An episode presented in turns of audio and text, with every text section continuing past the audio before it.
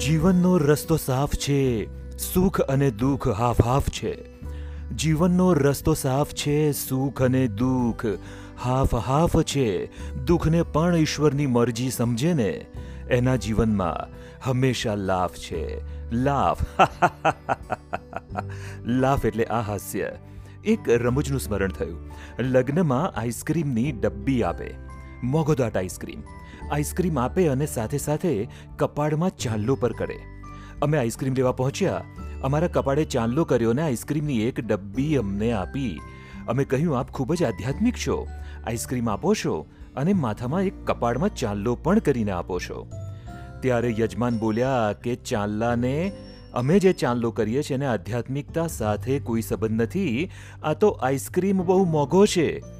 એટલે આઈસ્ક્રીમ આપીએ, એટલે એક ચાંદલો કરીએ, એટલે ખબર પડે જો ફરી વખત લેવા આઈસ્ક્રીમ આવે ને, તો ખબર પડે કે ચાંદલો થયેલો છે એટલે એકવાર સાહેબ આઈસ્ક્રીમ લઈને ગયા છે. અને લોકો માને છે કે એમાં આધ્યાત્મિક છે. બંને બાજુ અમને ફાયદો જ ફાયદો છે. મતદાનમાં ચૂંટણી કરીએ ને, અરે ચૂંટણીમાં જ્યારે મતદાન થાય, ત્યારે આંગળી ઉપર કાળું ટપકું કરવામાં આવે. એમ અહીંયા લગ્ન સમારંભમાં કપાળમાં ચાંદલો કરવામાં આવતો હતો. જેથી બીજી વખત કોઈ આઈસ્ક્રીમ લેવા આવે તો ખબર પડી જાય. ચાંદલો યાદ દેવડાવે છે કે ફરી કાર આઈસ્ક્રીમ ન લેવો. પરંતુ ક્યારેક આપણે પોતે જ આપણા કપાળ પર ચાંદલો કરી દઈએ છીએ કે એક વખત નેક કામ, સારું કામ જીવનમાં થયું એટલે બીજી વખત ન કરવું. એક વખત દાન આપ્યું, એટલે બીજી વખત ન આપવું. એવો ચાંદલો ક્યારેક આપણે કરી દઈએ છીએ અને આપણે આપણી પોતાની જાતને જ એનું સ્મરણ કરાવતા રહીએ છીએ કે હવે આપણે ગઈ સાલ તો ડોનેશન કર્યું હતું એટલે આ સાલ ડોનેશન નહીં કરીએ તો ચાલશે. સારા કામ હંમેશા મનને શાંતિ આપે છે. એક યુવાન સ્વામી વિવેકાનંદજી પાસે ગયા અને કહ્યું કે સ્વામીજી, મનને શાંતિ નથી મળતી. સ્વામીજીએ કહ્યું કે આપ શાંતિ પ્રાપ્ત કરવા શું કરો છો? ત્યારે યુવાને કહ્યું કે હું ઘરના દરવાજા બંધ કરી દઉં છું. ઘરની બારીઓ બંધ કરી દઉં છું અને એક નાનકડો રૂમ છે, એનો દરવાજો પણ બંધ કરી એક મીણબત્તી પ્રગટાવી અને પછી શાસ્ત્રોનું અધ્યયન કરીને ધ્યાન કરું છું.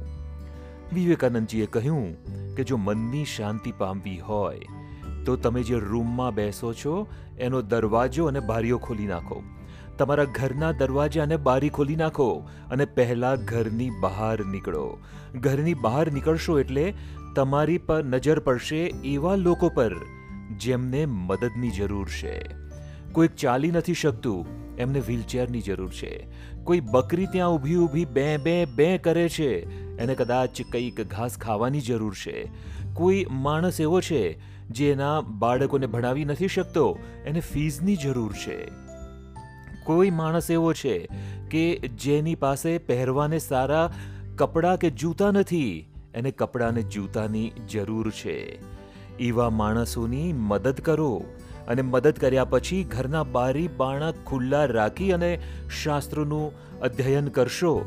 તો આપનું મન સમજી જશે કે જે શાસ્ત્રોમાં લખ્યું છે, એ જીવન આપ જીવી રહ્યા છો અને આ સમન્વય થશે. એટલે મનને શાંતિ તુરત જ પ્રાપ્ત થશે. જીવન સારા કર્મોથી સજાવતું, જીવનને સારા કર્મોથી સજાવતું, નેક કાર્યો માટે હાથ લંબાવતું, માનવતાથી જ મળશે મનની શાંતિ, માનવતાથી જ મળશે મનની શાંતિ. સદકર્મોનું બટન હવે દબાવતું.